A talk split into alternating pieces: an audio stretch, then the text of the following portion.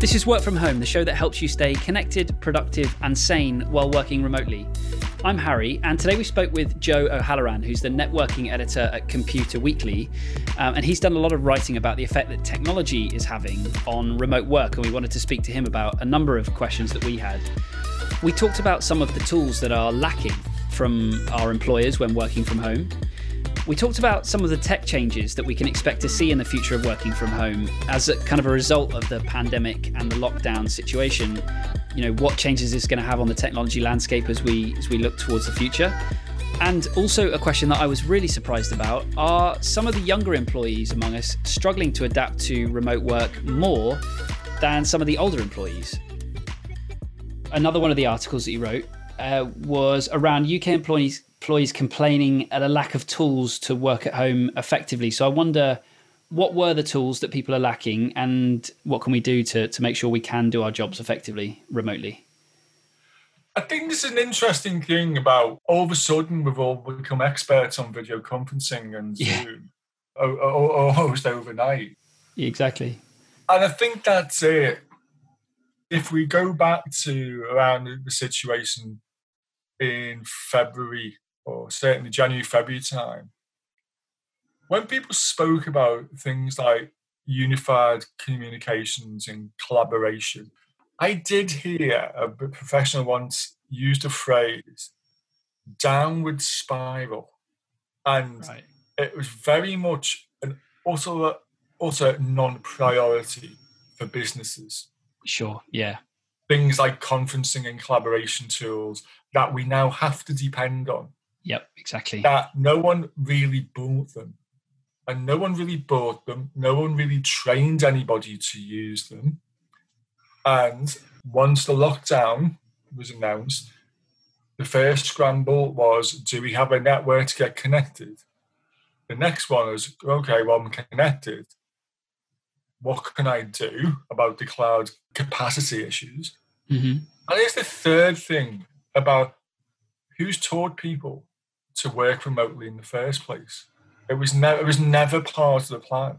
No, people exactly. are just really finding this out as they're going along about what works for them, where they work, and people have just been like thrown into this situation without training, without support.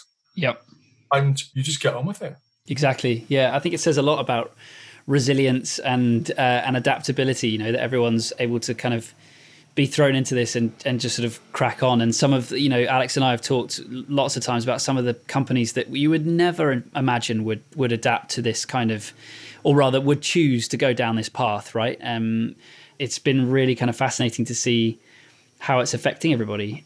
No, very much so. And this is it. You know, or, or you'd have gone in for a training course, particularly these like massive organizations. Yep. There's, there's, there's someone who does training and you just know it'd be the, the thing you, the thing that you always dreaded being hauled in for a training course or a system that you didn't really want to use. Yeah, exactly. Yeah.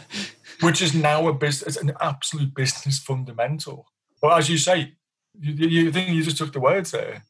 You just have to crack on. That's that's how people have uh, encountered remote working for the most part.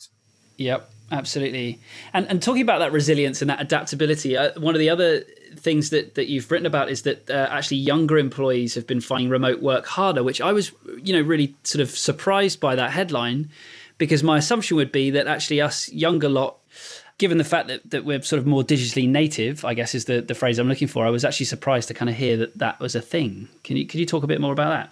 Oh God, do you know that absolutely astounded me? And yeah, you know, disclosure here, I'm 56. My okay. kids are in, are in their early 20s. Yep. They're digital natives.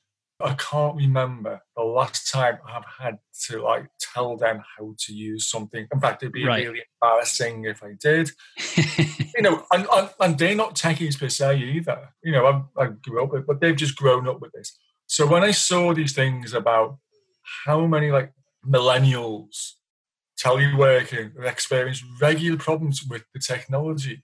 Yep. And, you know, in things like internet, that was a total, total shock to me. Me too. So, so which, so what are they typically struggling with? Um, what, what is the, what is the common problems here? The general things were bizarrely internet connection. Okay. which could be down to a lot of things. Now, again, the 56 year old speaketh here. Um, I think we, as a generation, grew up to things not working instantaneously.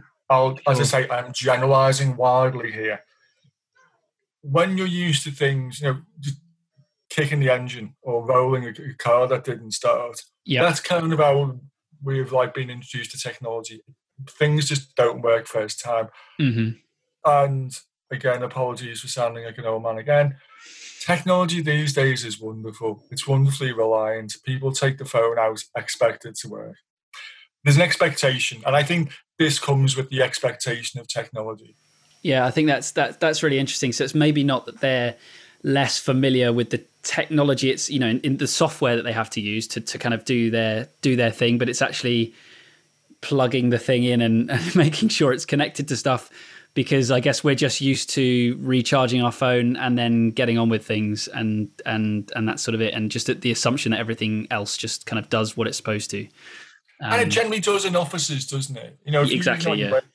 You go in the office. That's where you go in the office. Why things work there? Why? Yeah. And if they don't, there's a there's a, a woman or a man that's ready there to to fix it, whose job it is to know how to make it work again. Absolutely. And this is the other thing about the isolation and social isolation the person who does that isn't there, they're not available. And because of like, you know, it's COVID, you can't send someone round.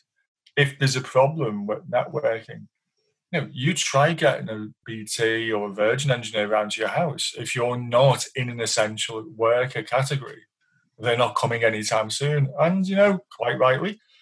And I think this all adds up. You know, problems happen that never used to happen in an office environment and the solution and support just isn't there anymore. So, mm-hmm. in a way, I'm putting it down to general expectancy of things to work. One question I did want to ask you is: is is there anything?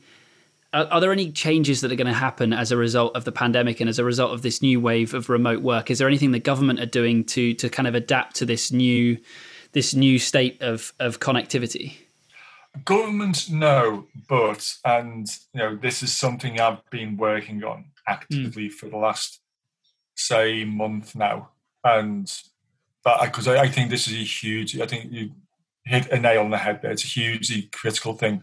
Mm. With the phased return to work, firms are going to have to make decisions about how they work. As I said, three months ago in March, people just had to scramble use what networks were there uh, because they were there. That was the hand you were dealt with.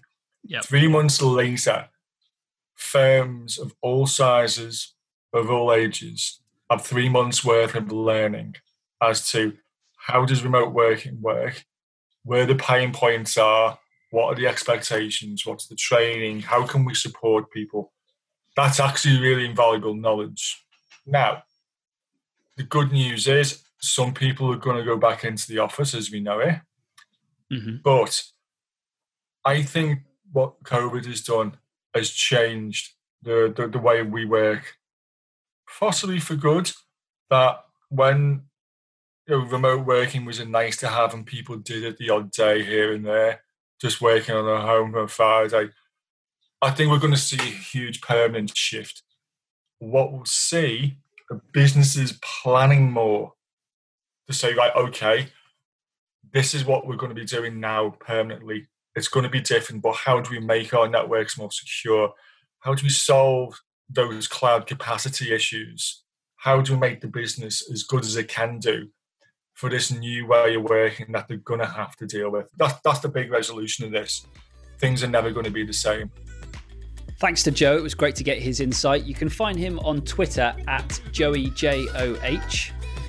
And as ever, please do share this episode with a friend that you think would also enjoy it. It would really help us find more remote workers who are learning to adapt and uh, keep up with the, the latest changes in technology while they're doing so. You can find more information on the podcast at wfhpodcast.com, and we'll be back tomorrow.